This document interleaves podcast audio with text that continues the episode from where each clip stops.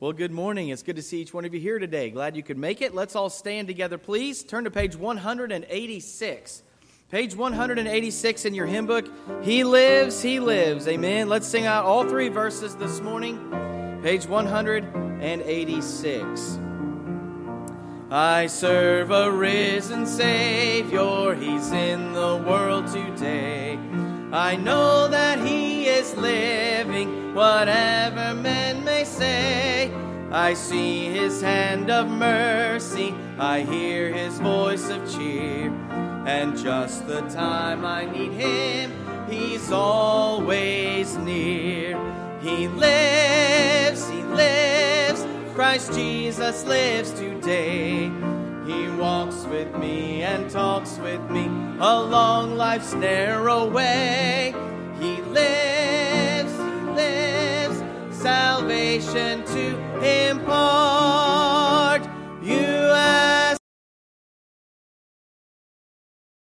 he lives, he lives with heart. In all the world around me, I see his loving care. And though my heart grows weary, I never will despair. I know that he is leading through all the stormy blast. The day of his appearing will come at last. He lives, he lives, Christ Jesus lives today. He walks with me and talks with me along life's narrow way. He lives, he lives, salvation to impart.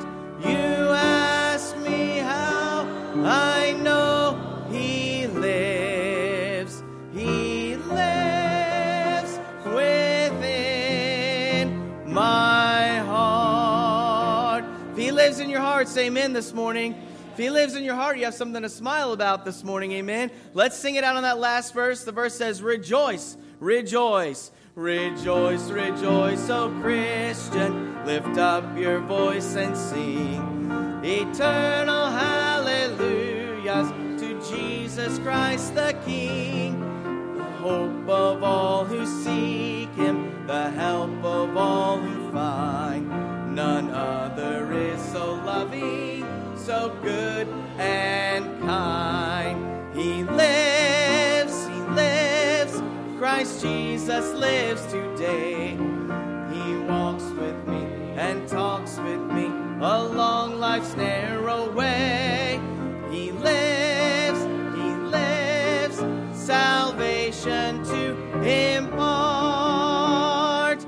You ask me how I know he lives, he lives within my heart. Amen. Great start this morning. Mercy. Well, it's good to be in God's house, amen, and uh, boy, sure glad we serve a God that is living and knows right where we're at, amen, and so uh, what a blessing, and uh, sure thankful that you're here uh, this morning, and again, if you didn't hear, we uh, kind of are minimizing our services due to uh, a few folks testing positive uh, to COVID, and, and so again, there's Uh, there was no men's prayer or buses or Sunday school this morning, but glad we can meet together uh, now and have our morning service. And then, of course, tonight was actually already scheduled, but there, there's no Bible study tonight at six o'clock, but looking forward to having uh, missionary Ricky Freeman here with us, our missionary to Argentina, and so he's going to be reporting and preaching uh, tonight. I mentioned Wednesday night, I did call him and let him know what was going on, but they said they're fine with uh, going ahead and coming. And so looking forward to hosting them uh, tonight at six thirty will be our evening uh, service. I do want to say this. I'm very thankful this morning uh, that Brother Jim and Miss Jeanette Wisdom are doing well, as well as uh, uh, Seth and Christy Wisdom. Their daughter Whitney uh, also is doing really well. Uh, and, of course, uh, very thankful for that. And so looking forward to all of them keeping their sanity uh, and trying to get out of quarantine. Amen. And uh, so real blessing there. But did want to ask as we go to the Lord in prayer, Uh, this morning we would continue to Uh, pray for our missionary, uh, Brother John Quinlan, uh, there in the Philippines. Uh, they did had, have to get him to a hospital on the other side of Manila there, uh, and uh, so pray for him. As far as we know, we haven't heard any other updates, but he did have to go to the hospital uh, to get some treatment or to get some care. And so just pray for that situation. And then also just wanted to ask if you'd continue to pray for a dear friend of mine, Brother Ben uh, Forrester, that's in um, the hospital there in Springfield. He did get out of the COVID unit. His wife uh, got to see him for the first time in about three weeks uh, later on this week. And so that was a real blessing. Said she got to, got to touch him and to pray with him and to and to play some of his favorite music, and so that was a real blessing. But thankful he's uh, improving, and so just continue to pray uh, for him. But sure thankful for God's grace this morning, amen. Brother Alan Quinlan, would you open us in a word of prayer?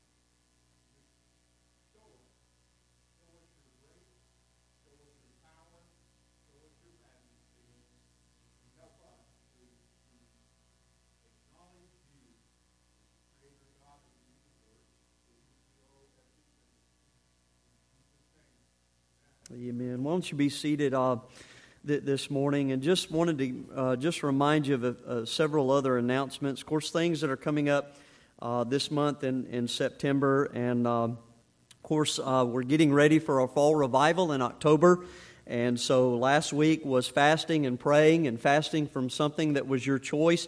And so today starts sweets. Amen. And so Uh, looking forward to just putting that aside for the week and uh, praying and certainly praying for Brother Bill Marshall and the meeting in October. And then just wanted to mention some other things. Of course, uh, uh, Lord willing, this Wednesday night, uh, we will start back our regular services. And so that means we'll be able to run our buses and have our other classes, our small groups, our kids' classes downstairs, as well as our teen class. And then uh, this coming Saturday, September the eighteenth, will be our church-wide uh, outreach. And then we also, uh, in September the twenty-first, which is on a Tuesday, there'll be a baby shower for Miss Lizzie Parker. That'll be uh, at seven p.m. over in the fellowship hall.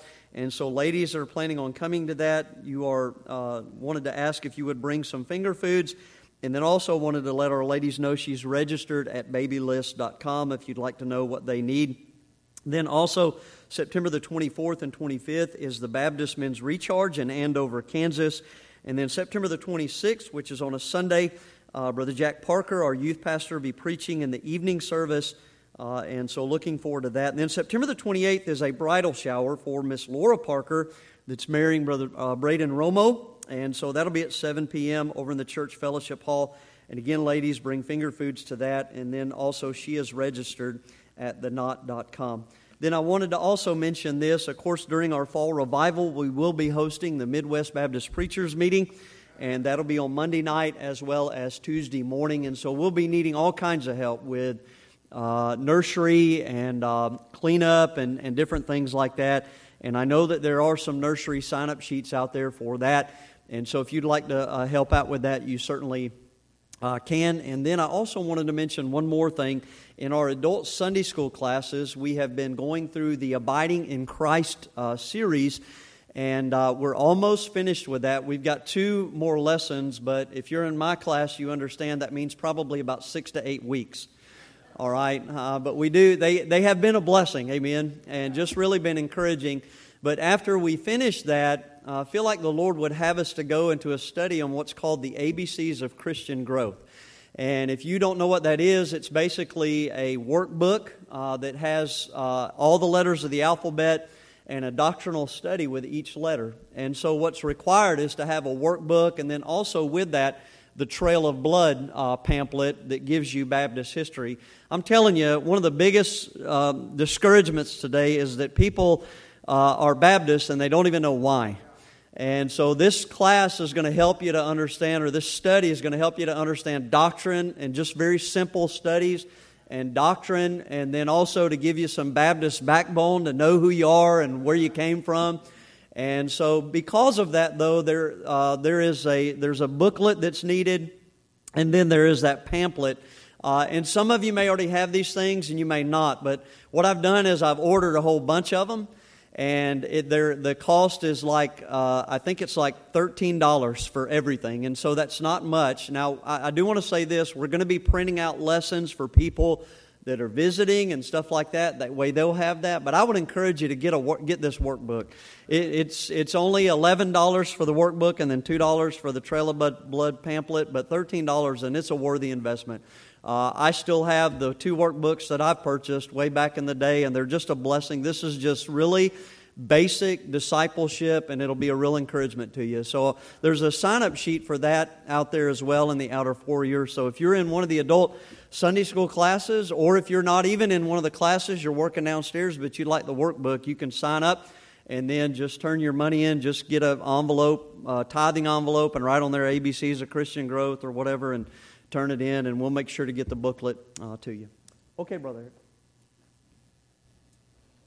Let's continue singing from page number eleven. Page number eleven, Come Thou Fount. We'll sing all three verses this morning. Come Thou Fount of Every Blessing, page number eleven. Come Thou Fount of every blessing, tune my heart to sing Thy grace. Streams of mercy never ceasing, call for songs of loudest praise. Teach me some melodious sonnet, sung by flaming tongues above. Praise the mount, I'm fixed upon it, mount of Thy redeeming love. Here I raise my Ebenezer, hither by Thy help I'm come, and I hope by Thy good pleasure safely to arrive at home. Jesus sought me when a stranger, wandering from the fold of God. He to rescue me from danger interposed His precious blood. Oh, to grace, how great a debtor daily I'm constrained to be. Let Thy grace, Lord, like a fetter, bind my wandering heart to Thee. Prone to wander, Lord, I feel it, prone to leave the God I love. Here's my heart, Lord, take and seal it, seal it for Thy courts above. Amen. Let's all stand together and turn to page number six. Praise ye the Lord, the Almighty. He is worthy of our praise this morning. Amen. Let's sing that out. Page number six. Praise ye the Lord, the Almighty, on that first verse. Praise ye the Lord, the Almighty, the King of creation. Oh, my soul, praise Him, for He is thy health and salvation. All ye who hear, now to His temple draw near. Join me in glad adoration. Praise ye the Lord, who o'er all things so wondrously reigneth, shelters thee under His wings, and so gently sustaineth. Hast thou not seen how thy desires e'er have been? Granted in what He ordaineth. Praise ye the Lord, who with marvelous wisdom hath made thee. decked thee with health and with loving hand, guided and stayed thee. How often grief hath not he brought thee relief, spreading his wings for to shade thee.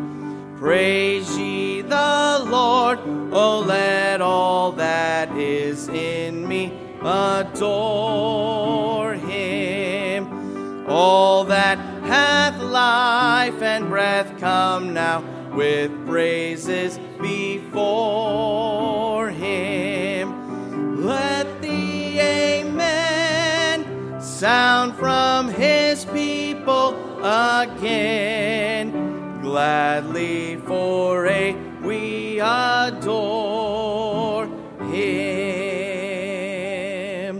Amen. Brother Tim. As men come for the offering, Matthew chapter six, verse nineteen says, "Lay not up for yourselves treasures upon earth, where moth and rust doth corrupt, and where thieves break through and steal. But lay up for yourselves treasures in heaven, where neither moth nor rust doth corrupt, and where thieves do not break through nor steal. For where your treasure is, there will your heart be also." Amen.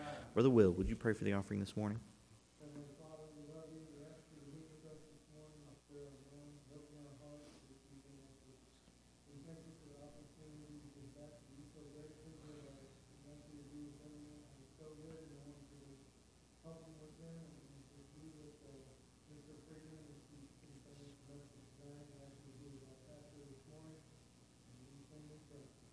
Amen. You may be seated.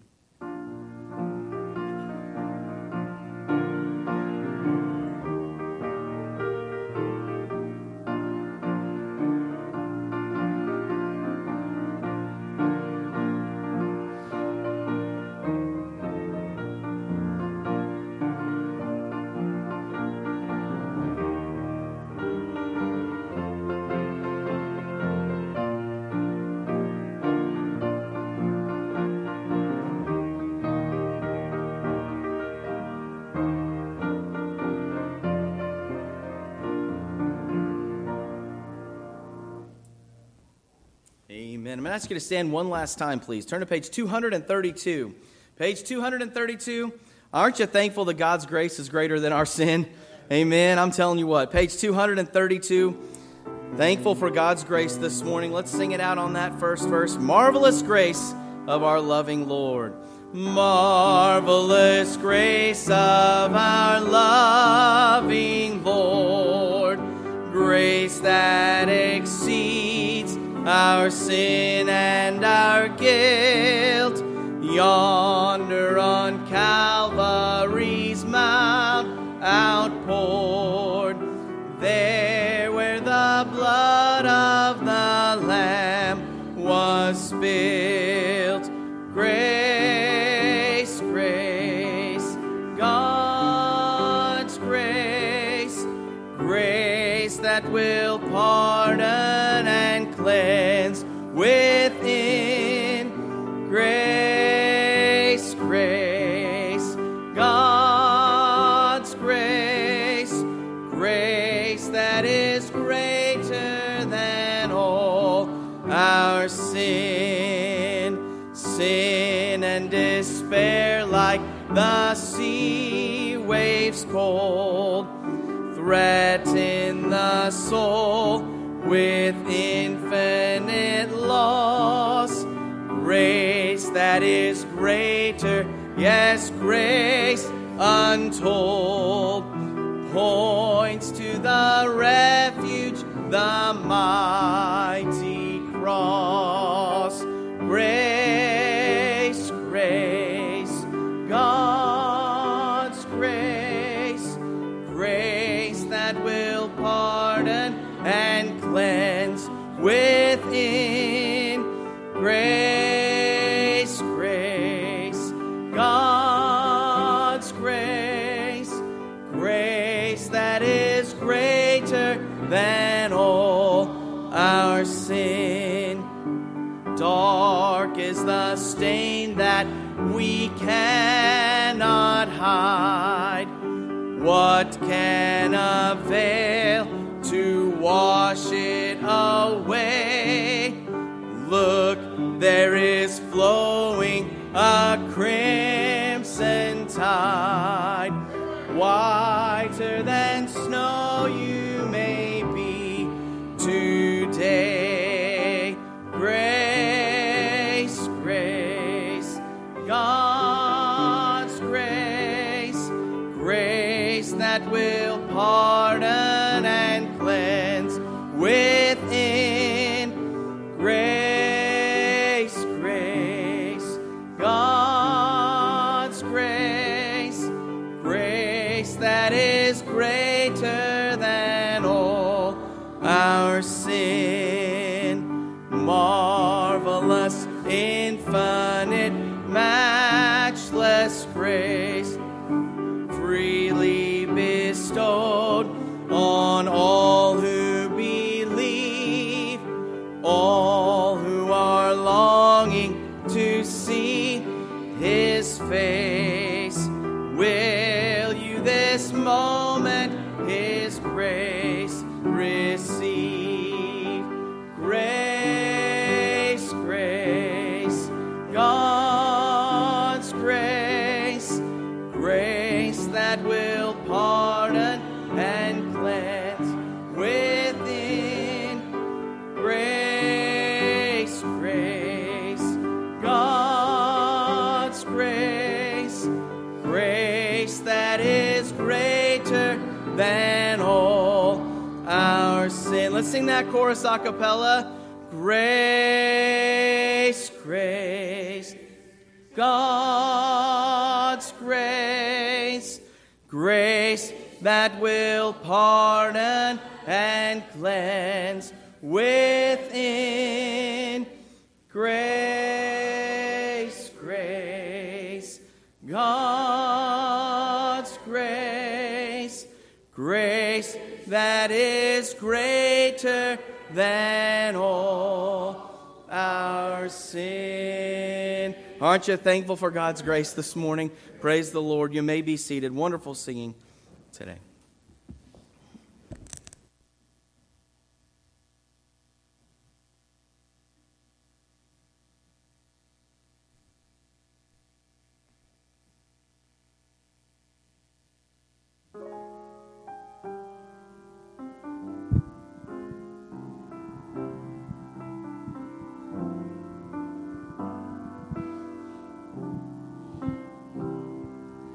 I am crucified with Christ, therefore I no longer live. Jesus Christ now lives in me. I am crucified with Christ, therefore I no longer live. Jesus Christ now lives in me. I am crucified with Christ, therefore I no longer live.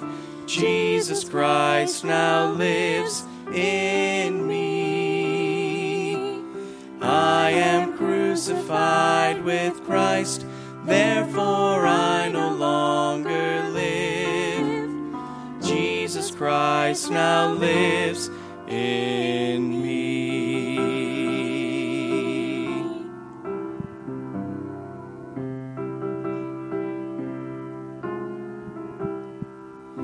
Embrace the cross where Jesus suffered, though it will cost all you claim as yours.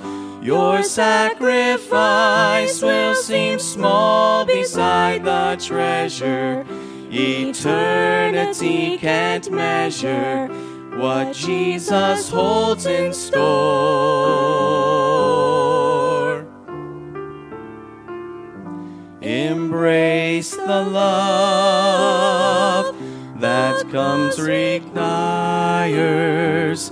Cling to the one whose heart knew every pain. receive from Jesus fountains of compassion. Only He can fashion your heart to move as His. O wondrous cross, our desires rest in You. O Lord Jesus, make us bolder to face with courage the shame and disgrace You bore upon Your shoulder. Embrace the life that comes from dying. Come trace the steps the Savior walked for you. An empty tomb concludes Golgotha's sorrow. Endure then till tomorrow your cross of suffering.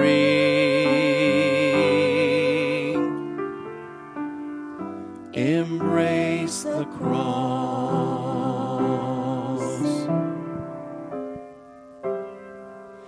Embrace the cross, the wondrous cross, the cross of Jesus.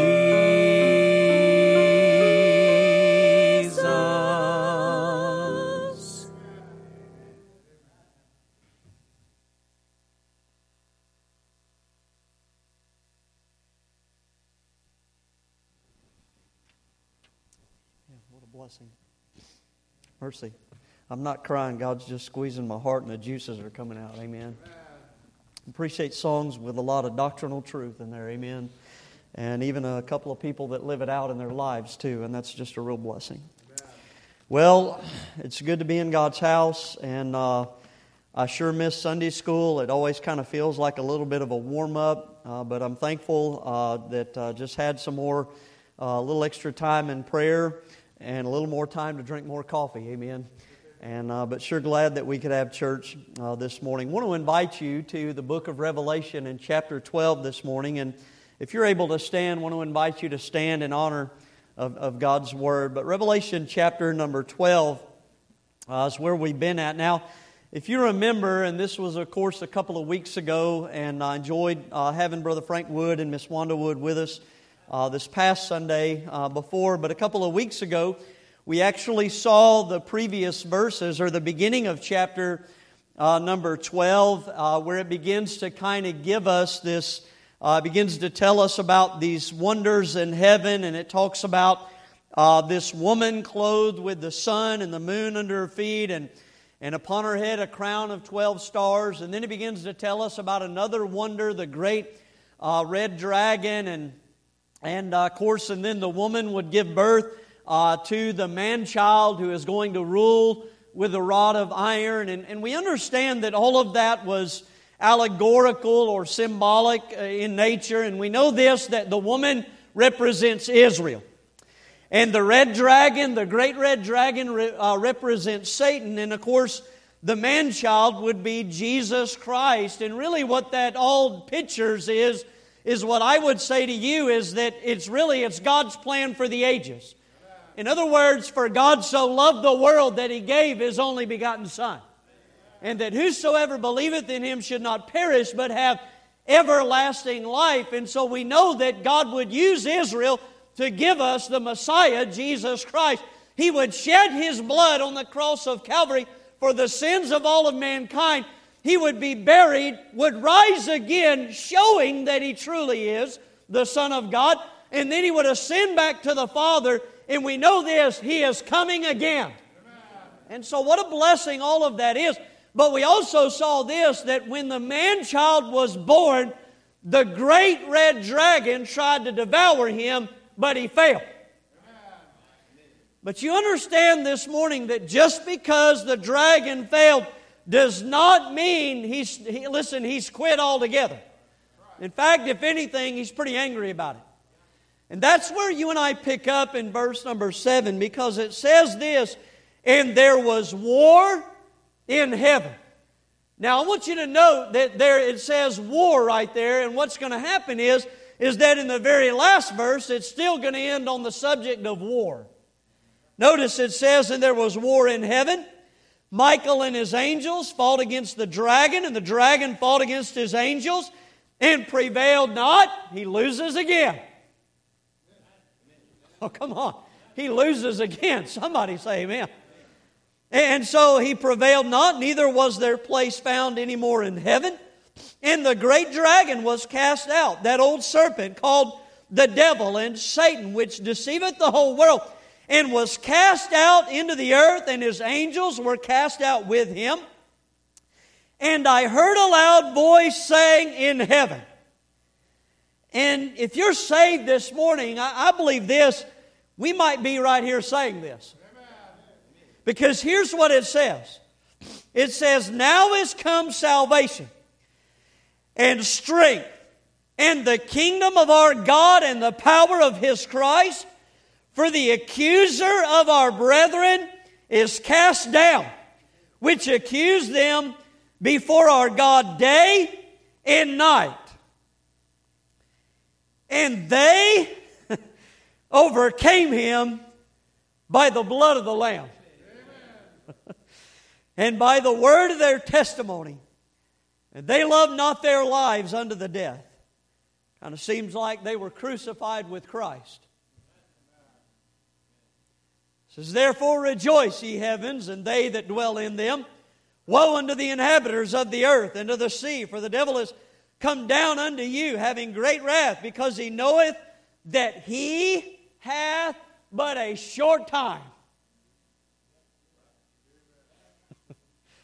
And when the dragon saw that, there, that he was cast unto the earth, he persecuted the woman which brought forth the man-child, that would be Israel. And to the woman, uh, and to the woman were given two wings of a great eagle, that she might fly into the wilderness, into her place, where she was, where she is nourished for a time and times and half a time from the face of the serpent. And the serpent cast out of his mouth the water as a flood, after the woman, that he might cause her to be carried away uh, of the flood. And the earth helped the woman, and the earth opened her mouth, and swallowed up the flood with which the dragon cast out of his mouth. And the dragon was wroth with the woman, and went, notice this, to make war with the remnant of her seed, which keepeth the commandments of God, and hath the testimony of Jesus Christ.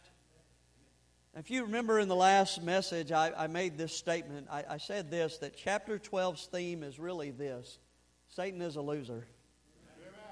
I'm telling you, he's good. Listen, he failed in stopping uh, God's plan for the ages. He loses the war in heaven. And by the way, he's even going to fail in devouring Israel during the tribulation period because of God's grace and God's help. But this is what you got to grab a hold of this morning. Though he loses in every occasion, we must understand that that does not mean he's going down without a fight. In fact, the devil knows his ending, and that's all the more reason for him to try and war and take every person with him that he can. Now, here's what I'm saying to you. Please catch this. What's going on here in, in Revelation chapter twelve with him warring? It's going on right now. It's going on right now. But you know what I love? What I love is what is said in verse number eleven, and this is what it says, that they overcame him by the blood of the Lamb. And what I'm saying to you this morning is this, is that just as there is war in Revelation twelve, there is war right now, but the way that they, they overcame him then with the blood of the Lamb is the way that we overcome him right now, through the blood of the Lamb.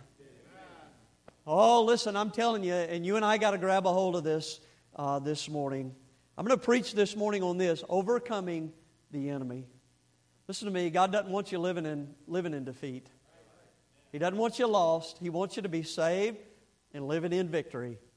But the only way to do that is through the blood of the Lamb. Father, we love you this morning, and thank you for your goodness and grace to us. And God, truly, you are good. And just want to praise you this morning. Thank you for the blood of the Lamb. And thank you for victory. And God, what a message of just encouragement for the children of God this morning. And I, I'm just praying. I'm praying that you would use the message, that the lost would be drawn and their need to be saved. And, oh God, your people would be strengthened and helped in you.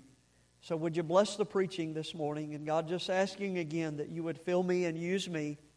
And I ask it in Jesus' name. Amen. You may be seated uh, this morning. It's what happens when you spend more time in prayer. You're all gushy. Amen, I guess.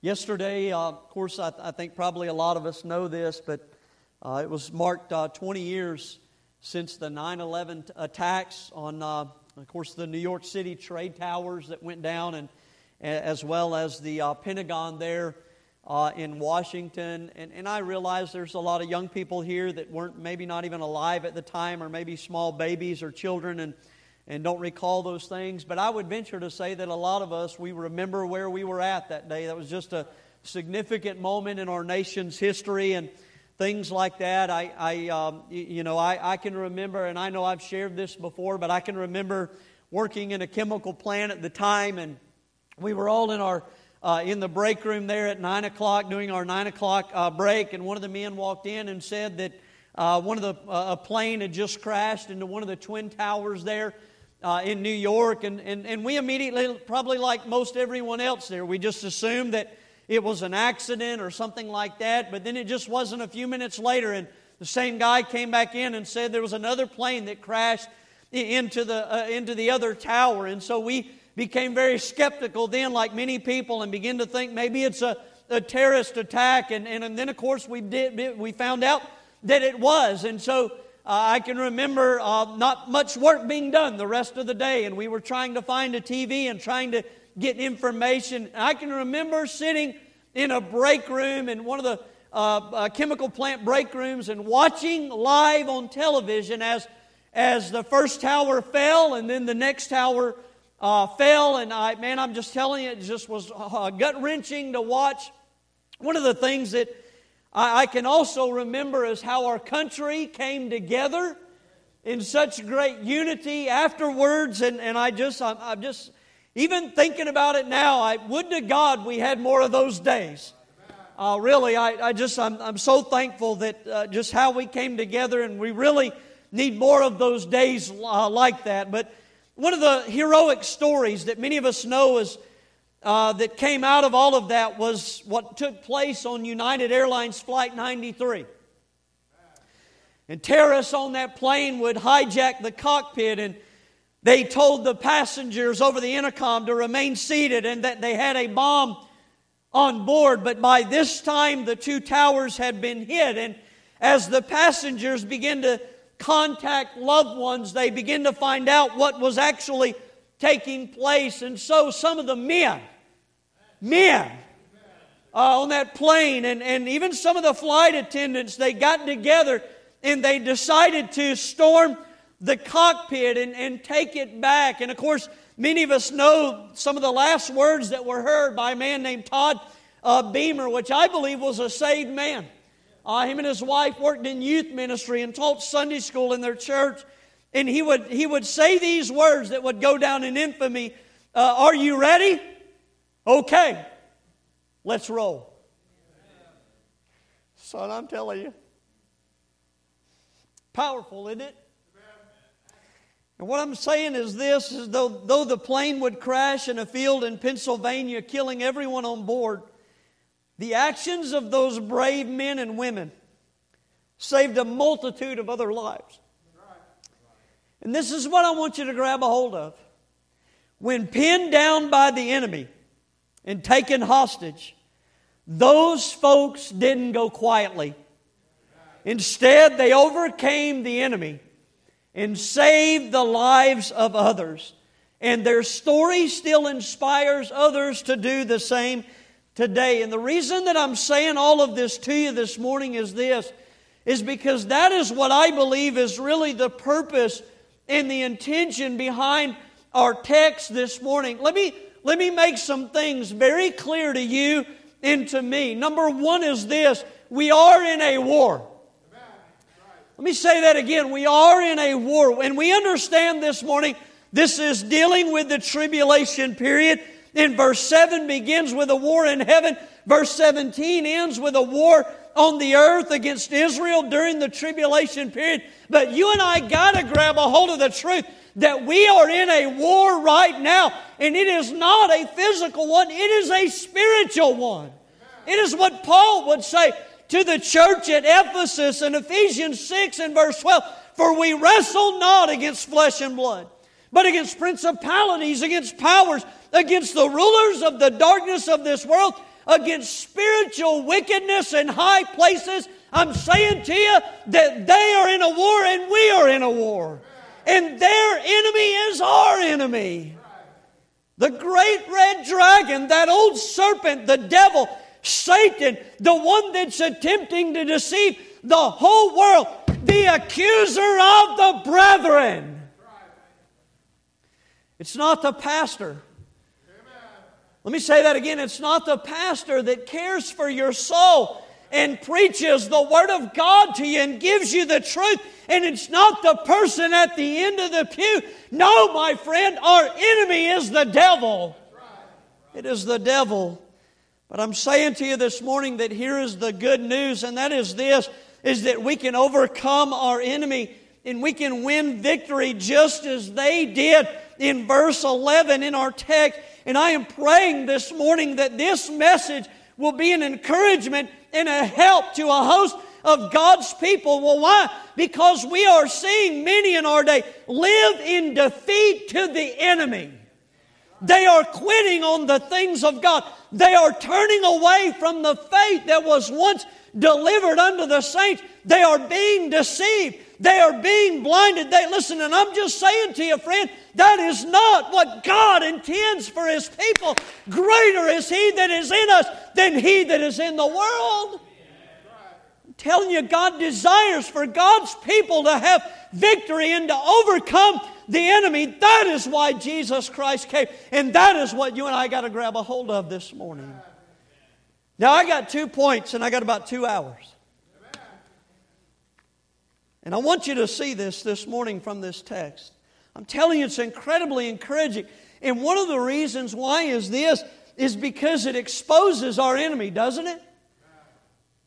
I mean, notice verse number seven. It says, and there was war in heaven. Michael and his archangels fought against the dragon, and the dragon fought against his angels and prevailed not. Neither was in their, their place found any more in heaven. And the great red dragon, notice here, was cast out, that old serpent called the devil and Satan, which deceiveth the whole world, and was cast out into the earth, and his angels were cast out with him. Now, now if you remember back in our previous study, and you go back to verse number four there, it tells us that the tail of the great red dragon from verse three, it drew a third part of the stars of heaven. And again, this is illustrative in its nature, and so this is talking about Satan and his removal from his position as a cherubim when iniquity, meaning the sin of pride, was found in him, and he influenced a third of the angels to follow him. That's what that's talking about. Thus making them demonic and evil in their nature, because that's who they're following. The point is this, when we get to verse number seven right here, and it talks about there being war in heaven, and Michael and his angels fought against the dragon, and the dragon and his angels, and prevailed not. So you understand we find this war taking place. Well, it's a war between Satan and those demonic angels that followed him, and Michael, who is the archangel, and the angels of God. The Bible tells us in Jude in verse number nine that Michael is the archangel. That means the chief angel. The only other angel named in Scriptures is Gabriel, whose responsibility seems to be a, a messenger angel. He would be the one that would deliver the good news of the birth of the Messiah. Amen. That's good news. Praise God. Glad tidings. Amen. But the book of Daniel also tells us that Michael had a special watch over Israel during his day kind of makes sense, doesn't it? With our context here, dealing with the woman who is uh, Israel. And also this, think about this, child of God. It will be Michael's voice that will sound when the rapture of the saints takes place. It says in First Thessalonians four sixteen, for the Lord himself shall descend from heaven with a shout, with the voice of the archangel. And the trump of God, or with the trump of God, and the dead in Christ shall rise first. And well, and then we which are alive and be called up together with them in the clouds. Glory, hallelujah. So in verse seven, we understand there is this war in heaven. Verse number eight lets us know that they prevailed not, meaning this, Satan is the loser. He is officially banished from heaven. But from this passage, we also begin to see some things about our enemy, his tactics, the way that he works. They are being exposed. Some of the things we are very familiar with as we've gone through Revelation. Some new things come about uh, that we see in this passage. Here's some things. Let me just give you some things this morning to help you. Since we're in, since we're in this war, we ought to know our enemy. Let me give you some things about him. Number one is this. He is a disturber of the peace. Where do you get that at? Well, if you notice, there is war in heaven. Last time I checked, heaven is where peace is at. Is everybody catching this? Heaven is where eternal and everlasting joy is at. Come on, heaven is where the battle is to be over for the saint of God. It's where death is over. It's where cancer is over. It's where tears are over. Somebody say amen this morning. Oh, I'm telling you, my friend, it's where, it's where we abide in the presence of our great God for all eternity, yet we find the devil showing up and making war in heaven. I'm saying to you, he's a disturber of the peace. And he doesn't, listen, I'm telling you, he doesn't only work that way here, he works that way now, doesn't he? Come on, I, listen, I, that's... That's exactly what he did in the Garden of Eden. There was Adam and Eve, God's creation, and they're enjoying the blessings of God and the goodness of God, the presence of God, the fellowship of God. Can you imagine walking with God in the cool of the morning? Amen. Son, you know there was coffee there too. Amen. Amen. And they could probably eat apple pie and Andy's frozen custard and not gain any weight. It's in the garden. And guess who shows up uninvited? And ruins. Does anybody get what I'm saying? And listen, what I'm, what I'm trying to get across to you is this, is that he works the same way in our day and time. He's a disturber of the peace. I'm telling you, friend, listen, when, when, when everything is going good and going good in church, he'll show up. No, no, no, I'm just telling you, COVID will show up. It's amazing, man, to get texts from Brother Jim Wisdom, and he says this, preacher, I believe the devil's in all this stuff. I say, yeah, brother, amen. Right. Now, I'm just listening. It's, I'm just telling you, he loves to disturb the, the peace. And I listen, when things start going good and the church is looking to looking to take a step forward for the glory of God, it's the it's the devil that'll show up. And the next thing you know, you're taking two steps back and, and re-looking at everything. That's the way the devil works. I, I listen, when everything's going good and there's unity and people are in love with one another and loving the Lord Jesus Christ, it's the devil that shows up and gets somebody's feathers ruffled up about something petty that doesn't make a hill of beans in the light of eternity. What color their skin is, whether or not they wear a mask or not, or get a vaccine or not. Oh, yeah, let's go ahead and touch on some things this morning. No, no, no, no, because I'm telling you, I'm, I'm all for God's people having a stand and understanding things and all of that stuff, but you better listen to me. There are things that we are making idols out of that don't make a hill of beans with the things of God. And I'm telling you, my friend, it is ruining and destroying the peace that belongs among the people of God. And we better be careful we're not being used of the devil to do it. That's right. Well, preacher, I mean, I'm saved. I mean, you can't be a tool. You get in the flesh, Bubba, he'll have his way with you. That's right. So I'm telling you, he's a disturber of the peace. And it's not just in a church. It's individually speaking, isn't it? Right. I mean, just when you think you got things where they need to be, come on, the devil will show up. Right. I mean, let's just when you just when you think that you've got victory over some sin in your life and things are going good, you man got a big smile. And, whoo, man, it's good. It's good. That's right. He'll show up. He'll throw some temptation you never saw coming and try to get you to buy back into it. Is anybody catching what I'm saying? Right.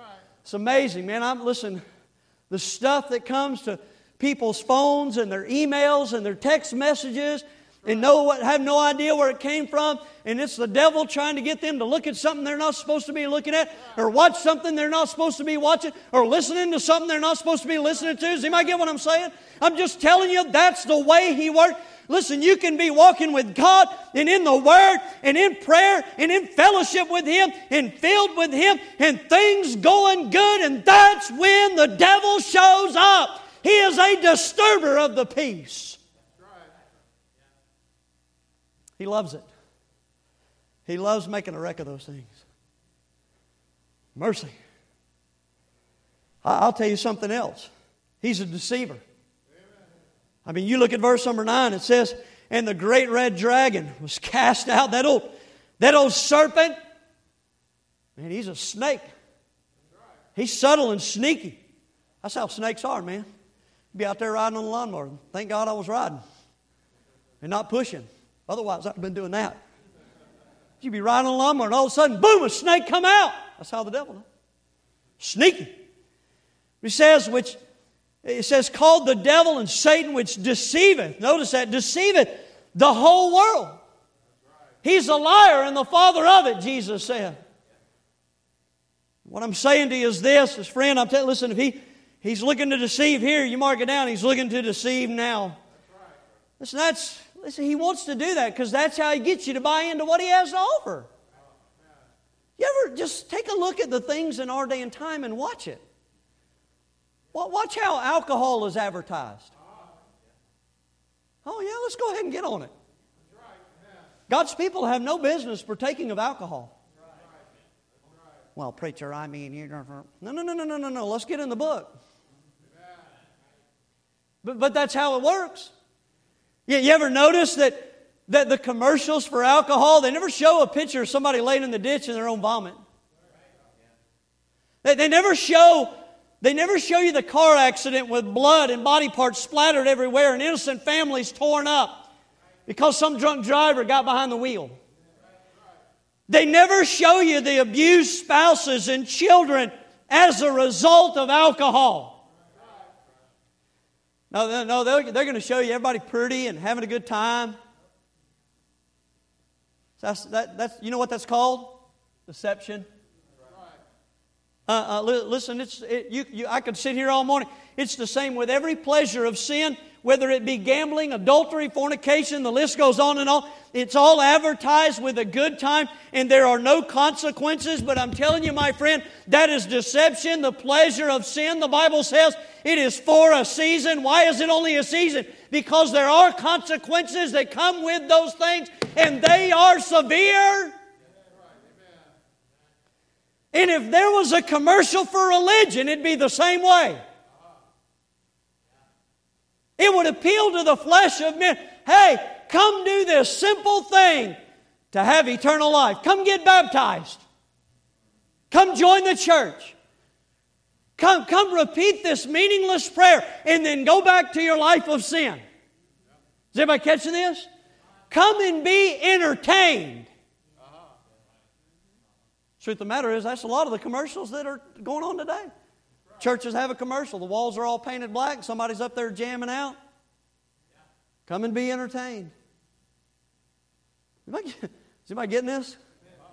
I tell you, he's a deceiver. No, no, no. Let, let me, let me, let me move on here because I got it. Look, look at verse number ten. He said, "I heard heard a loud voice saying in heaven, now is come salvation and strength and the kingdom of our God, in the power of His Christ. For the accuser, listen to this." For the accuser of our brethren is cast down, which accused them before our God day and night.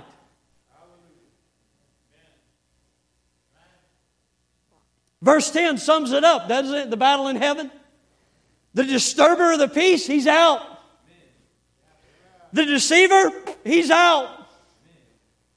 And heaven begins to rejoice in the victory, but they also reveal another characteristic about our enemy, because they call him the accuser of the brethren.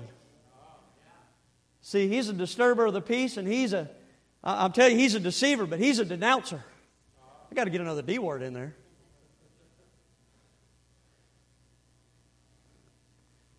And, and you, you got to understand this.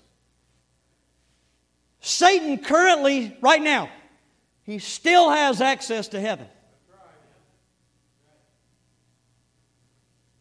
Well, how do you know that? Well, he did in Job. It will not be until here, during the tribulation period, that this war takes place in heaven and he is removed completely from heaven. And the point is that what Satan did to Job in accusing him is what he's still doing to you and I today as God's people. Do you know this? The term accuser, it is a judicial term. It means this: he is the plaintiff in the courts of God. He stands before God and he issues complaints against the people of God. If you go back and you read the book of Job, that's how it starts in the book of Job. He comes before God and complains that God has a hedge about him, about Job. And the only reason he is being faithful to God is because God has blessed his life. I'm sure glad that when it was all said and done, Job proved him wrong. But not everyone's proved him wrong. Some have quit. Yep. Some have lost the battle because their peace was disturbed. Or they bought into some lie and now they're living in deception. Or, or they kept listening to the accuser of the brethren that would bring up their sins and their past and their failures. See, please get this. Listen to me.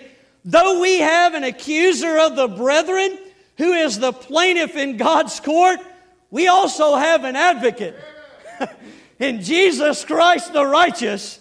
And I'm just saying to you, friend, that when the old devil goes before God and says, look at this child, look at the things that they're doing, look at how they've messed up. See, that's when the advocate steps forward and says, Father, I plead the blood.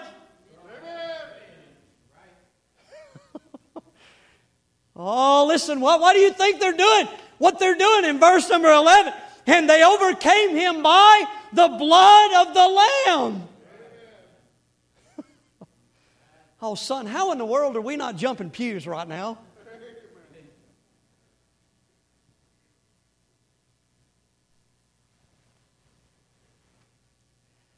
I, I remember years ago when God was dealing with me about preaching. And the morning that I surrendered, I woke up and my feet hit the floor. And I'm telling you, I, I knew it was the devil that was all over me.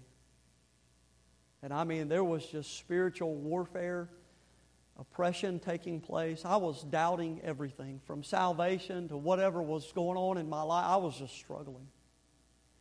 I, I can remember walking in to the workplace that morning and people coming up to me and going, man, are you, you okay today? Because I didn't I didn't go to work like that. I went I went to work trying to manifest the joy of the Lord in my life. So I always went to work with a smile on my face and glad to see people and trying to be a testimony to the Lord. But I, I'm just telling you, listen, I when God was dealing with me about preaching, the devil was right there and he was bringing up my past and my sin. I listen, before I got saved, I lived, I lived an ungodly life. I'm not proud of it. I'm sure thankful for the blood of the Lamb. Amen. But I'm just saying, even after I got saved, I struggled with some things, probably just like a host of people here still struggle with things. I did. Right. I battled with it. And when God was dealing with me about preaching, I, listen, the devil was right there. And he was bringing up all of those things. And he was letting me know, you listen, you can't do this. Look at the things that are in your life. Look at where you failed here. Look at even after you got saved, the stuff that you were battling and the things that you were battling. You, God can't use you doing this. You, you, you, you, this stuff is all, I mean, this is all in your life. God can't use you. And I remember just, just you, you know, wrestling with this and wrestling with this and wrestling with this. And I had to go and work on this job, and I was welding and, and I was working. I was multitasking, though, because I was welding and I was talking to the Lord. Amen. And I was under my hood, and man, I was just like, I'm just tired of this, and I'm tired of this. And this is literally what I said. God, you said in your word that these things are forgiven. They are under the blood of Jesus Christ. And the moment that I pled the blood of the Lamb, I'm telling you, my friend, the oppression and the accusations, they were all over. And listen, I surrendered to what God wanted me to do. And some thirteen years later, looking back, I'm glad for the blood of the Lamb. Amen. I'm just telling you, friend. It's amazing what the devil will do to try to keep God's people from serving God in fulfilling what God has for his for, for your life. All this stuff in our past and those things. I listen, I'm I'm so thankful, friend, I didn't listen to the accuser of the brethren. It's under His blood. If God wants me to preach, then I'll preach. But you understand this morning, He's trying to do the same thing to you.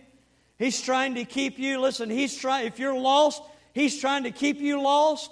And if you're saved, He's trying to keep you discouraged and from serving God. He wants to use the guilt of sin and our past to overwhelm us and drive us to defeat and quitting on God. But you and I must have faith, trust in the Word of God. If you banked on Christ, it's under the blood, friend. Oh, praise His dear name. He's the accuser. But look at verse number thirteen. It says, and when the dragon saw that he was cast under the earth, he persecuted the woman, which brought forth the man-child.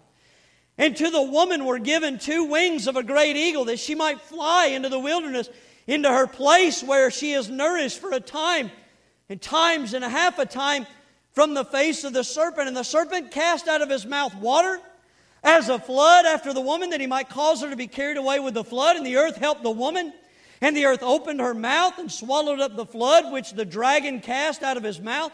And the dragon was wroth with the woman, and went and made to make war with the remnant of her seed, which kept, which keep the commandments of God and have the testimony of Jesus Christ. See, the other thing that we see right here about the devil is this: he's a devourer. And he realizes his end is near, so he goes after Israel once again. And again, we know this is dealing with the tribulation period. Verse fourteen speaks of Israel fleeing and being nourished in the wilderness for a time and a times and half a time. That goes back to Daniel's prophecy and speaks of the three and a half year time frame in the seven year tribulation period. The flood coming out of the serpent's mouth in verse fifteen, it could imply a flood of troops or an army. Water in Revelation often symbolizes a multitude of people. Or you know what? It could be literally a flood of water. But the point is this, is that it reveals another characteristic about the devil. He is a devourer. He is as a roaring lion walking about seeking whom he may devour. And the point is this, is that if he can't get you inwardly, he'll try to get you outwardly. See, he'll, he'll try to disturb your peace, and he'll try to deceive you, and he'll try to denounce you. But if none of those things work, he'll try to devour you. See, he'll, he'll send someone your way to persecute you, to mock you, to pressure you. Maybe even force you to stop serving Lord, the Lord altogether. Folks, look around. It's happening. Hello? But but here, let, let me give you the other thing, last thing about our enemy. Look at verse number twelve. It says, therefore rejoice, ye heavens, and ye that dwell in them. Woe to the inhabitants of the earth and of the sea, for the devil has come down unto you, having great wrath. And here's why, because he knoweth that he hath but a short time. You know why? Because he is doomed. I like it. That was all alliterated too, wasn't it? That was good. But he is doomed. I want you to take your Bibles and leave Revelation twelve just for a second and go with me over to Revelation chapter twenty. It says this in verse number ten. It says, "And the devil that deceived them was cast into the lake of fire and brimstone, glory, hallelujah, where the beast and the false prophet are and shall be tormented day and night forever and ever." Somebody say amen. Amen. Of course, it begins to tell us about the great white throne and him that sat on it, from whose faith the earth and the heaven fled away. And there was no place, and there was found no place for them. And I saw the dead, small and great, stand before God, and the books were opened. And another book was opened, which is the book of life, and the dead were judged out of those things which were written in the books according to their works. And the sea gave up the dead which were in it, and death and hell delivered up the dead which were in them, and they, they were judged every man according to their works. And death and hell were cast into the lake of fire. This is the second death, and whosoever was not found written in the book of life was cast into the lake of fire. You said, "Preacher, why are you reading that?" Here's why. Listen to me. It's because the devil knows his ending. And he's looking to take whoever he can with him to it. And that's how these people end up where they're at. So, preacher, I don't, I don't want to end up like that. I, I don't want to be defeated. I, I don't want to be lost. I don't want to be. I don't want to be. I don't want to end up in the lake of fire. So, so how do I overcome the enemy? I'm glad you asked. Because not only does our passage expose our enemy, do you know what it does? It gives us examples of those that overcame him. Amen. Go back with me to Revelation chapter twelve. I want you to see a couple of things here. See, look at what it says in verse number eleven. It says, "And they overcame him by the blood of the Lamb and by the word of their testimony, and they loved not their lives unto death." Now look down at verse number seventeen. It says, "And the dragon was wroth with the woman, and went to make war with the remnant of her seed, which kept, which keep the commandments of God, and have the testimony of Jesus Christ." The reason that I wanted you to read both of those is because there are two, these are two different groups of people that are revealed in this chapter that conquer the devil. There are the saints in heaven, which is verse number eleven. Like I said earlier, probably be us there. And then there are the saved on the earth during the tribulation period, particularly saved Jews in verse number seventeen. But really, here's the deal that you got to understand. Regardless of who it is, Gentiles in heaven and Jews on the earth, there's only one way the devil and his works are conquered. And that's through Jesus Christ. That, that's, listen, that's exactly why He came. It's because in First John three eight it says, "He that committeth sin is of the devil." That's all of us. "For the devil sinneth from the beginning. For this purpose the Son of God was manifested, that He might destroy the works of the devil." And if you are going to overcome the devil, then you must have these things in your life. Let, let me just give you some things here. In verse number eleven, "And they overcame him by the blood of the Lamb." Do you know what that means? That means this: they have been purchased. They did not plead their blood or their own works or some religion. They overcame the devil and his deception through the blood of Jesus Christ. They had been redeemed, my friend. They had been bought with a price. They were trusting in His finished work on Calvary for their sin, not their own works. And you got to understand something this morning. We are all sinners. For all have, for all have sinned and come short of the glory of God. And the Bible says this: the wages of sin is death. And we understand that's not just talking about a physical death, but it is also what is implied there is a spiritual death, the death of the soul, which ends up being eternity in the lake of fire, as we read in Revelation twenty. But I like that Romans six twenty-three doesn't end with "the wages of sin is death," because it goes on and says, "But the gift of God is eternal life through our Lord Jesus Christ." Amen. And what I'm saying to you is this, friend, is that these who are conquerors had repented of their sin. They had come to Jesus Christ by faith. That's how the Bible declares that a man must be saved. Repentance toward God and faith in the Lord Jesus Christ. Seems like we heard that Wednesday night. That if thou shalt confess with thy mouth the Lord Jesus, and shalt believe in thine heart that God hath raised him from the dead, thou shalt be saved. That's how a person is saved. And it works this way. For with the heart man believeth unto righteousness, and with the mouth confession is made unto salvation. That's how it works, isn't it? That God begins to deal with the heart, and as He does, we respond by calling upon Jesus Christ, Uh, His Son, is our Savior. And I like that Romans ten thirteen says, for whosoever shall call upon the name of the Lord shall be saved. Amen. Do you know one of the great deceptions of Satan today is this, is to get people to think they cannot be saved because of their past or their sins that are in their life. Let, let me help you with something. That is a lie of the devil. And I, I'm just here this morning to say this. It doesn't matter who you are or what you've done.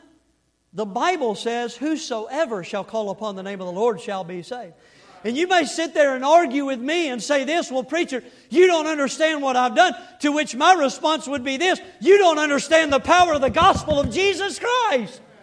Friend, even the Apostle Paul, if, if Paul can be saved, who persecuted the church, who, who had people in prison, and even put to death for their faith in the gospel. Yet he got saved. And if he can get saved, anybody can be saved. That's why Paul would say in First Timothy one fifteen, this is a faithful saying and worthy of all acceptation that Christ Jesus came into the world to save sinners, of whom I am chief. You know what I believe Paul was telling Timothy? I believe he was saying this, Timothy, preach a whosoever will gospel. Because if I can get saved, anybody can get saved. That's why Christ Jesus came. It's so that sinners can be forgiven of their sin and receive eternal life. And it doesn't matter who they are or what they've done. They can be saved.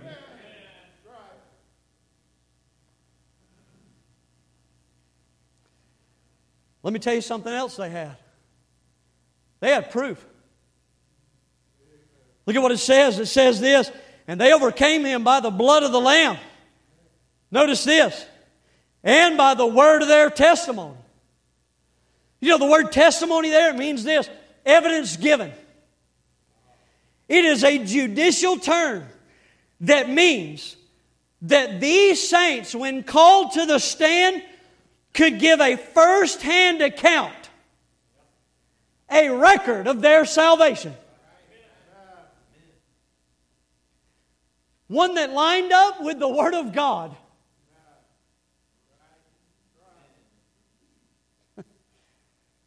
You could walk up to any of them and ask them how they got there, and they'd tell you. They could recall hearing the gospel of Jesus Christ. They could recall God dealing with their souls, and they could recall humbling themselves and responding to God working in their life and Christ saving them. And the point is this. This is how our salvation ought to be.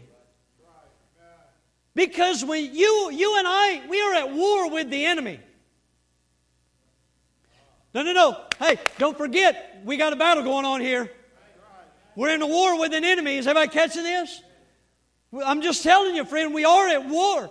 And the dis- he's the disturber of the peace.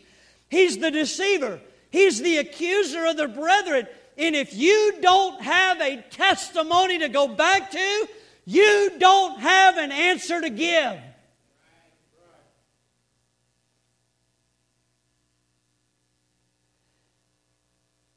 And you will struggle. You will struggle with unfaithfulness. You will struggle with guilt. You will struggle with doubt. You will struggle with fear. You will, you will struggle with discouragement.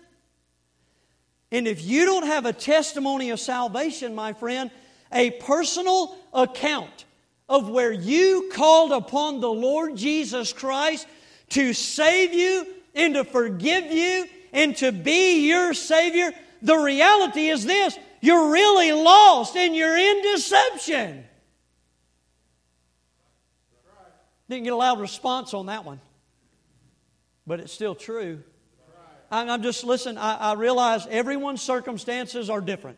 I understand that. The age in which one gets saved or receives Christ as Savior, that they're all different. There are some in this room that have been brought up in church, received Christ at an early age, and, and praise God for that. There are some that got saved later in life. I know for me, I didn't get saved until the age of twenty. Some people have different backgrounds. They were raised in a Christian home. Some uh, were not brought up in a Christian home. Some were deep in the mire of sin when they got saved. Some were in a Christian home, but they're still sinners and got saved.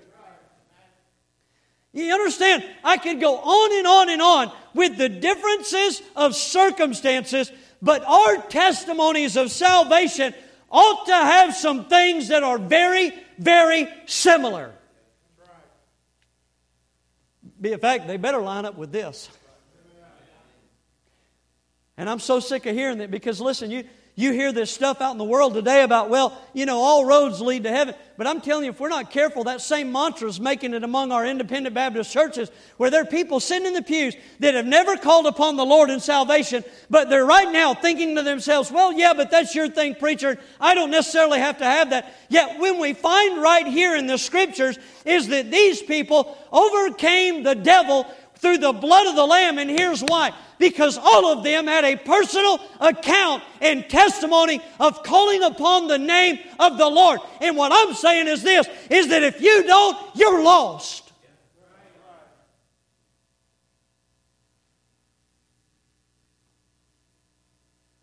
And I've heard people say things like this through the years. Well, well, preacher, I got baptized when I was a little girl.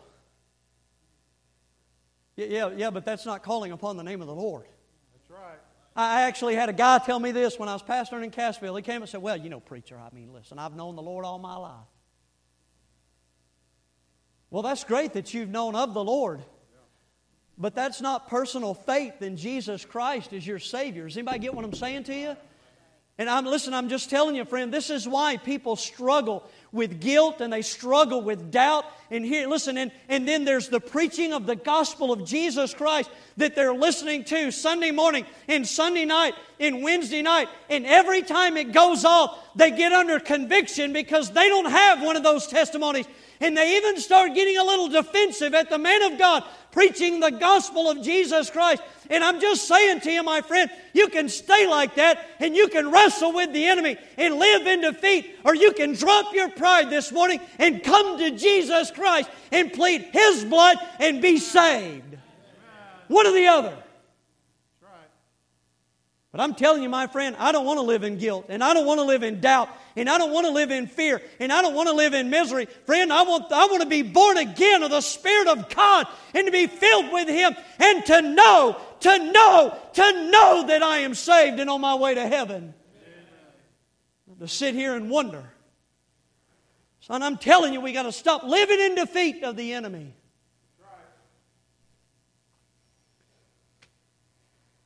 Let me give you the last thing and I'm through.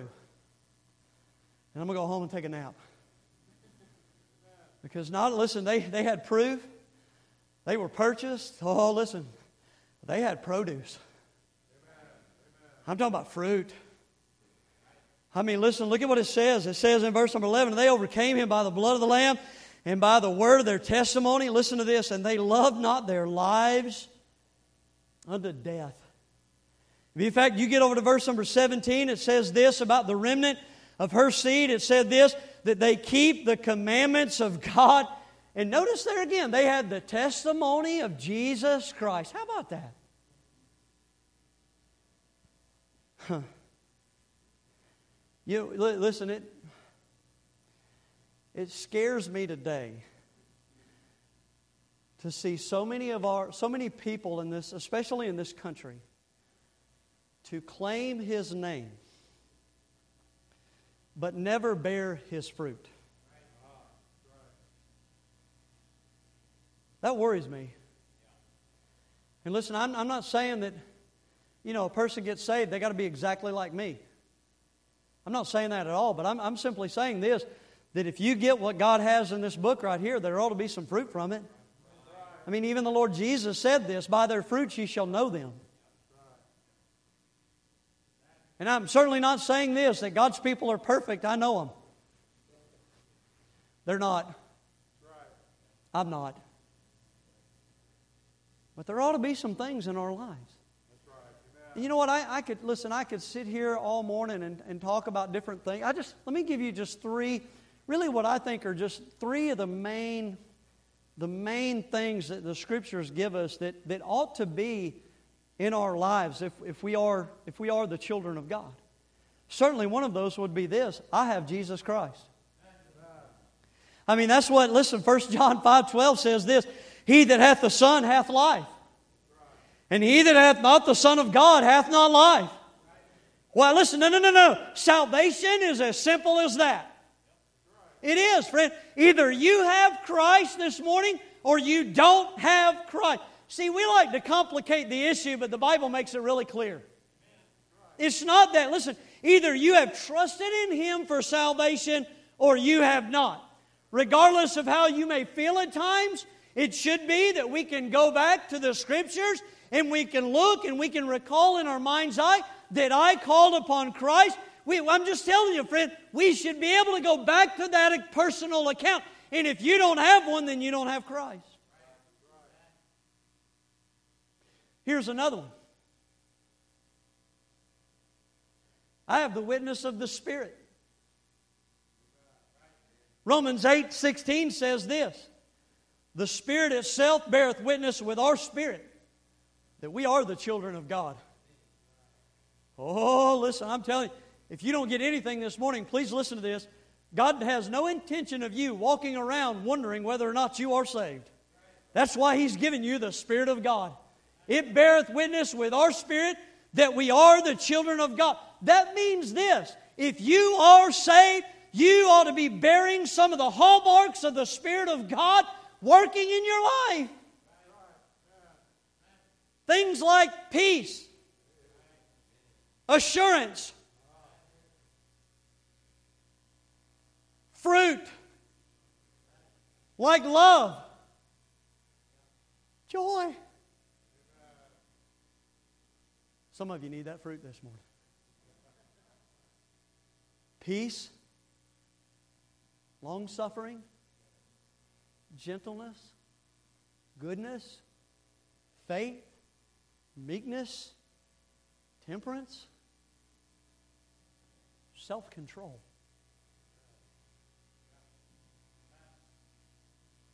And what, what, I'm, what I'm saying to you is this. If you're not bearing any of that in your life, something's spiritually wrong here. So, preacher, are you trying to make me doubt myself? No, no, no, no, no. I, if anything, I'm trying to help you make sure that you're saved. I'm trying to make you doubt it all. I'm just saying to you, we're not perfect, but some of this stuff ought to be coming out. Here's the third one. I have a love for the brethren. Where do you get that from? Well, First John three fourteen says this. We know, listen to this, we know that we have passed from death unto life, lost to saved, because we love the brethren. He that loveth not his brother abideth in death. You know what's always amazing is these saints right here, when they pled, they had the blood of the Lamb and they had a testimony of knowing Christ as their Savior. It says things like this, that they gave their life unto the Lord. Uh, they they they obeyed His commandments. They, you know what that means? That means this, that after they got saved, they started going to things like church. They started singing, you know, the psalms and the hymns and the spiritual songs of the faith. They, they started liking the preaching of God's Word. That's right. Amen. And they started serving the Lord and serving one another and giving of their tithes and giving of their... Is anybody catching what I'm saying to you? Listen, I, you understand. I'm just telling you. Listen to me. And I'm, I'm trying not to get off on a tangent here. But, but you got to understand something. We are living in a day and time where this stuff is being so mixed up and messed up. and we've got this false doctrine out there of where you can do whatever it is you want to do out there, but yet still be saved. But yet when you look in this book right here, people that really were washed in the blood of the Lamb and born of the Spirit of God, they begin to bear the fruit of God in their life and following Jesus Christ because they loved Him. And if you love Him, you'll obey His commandments.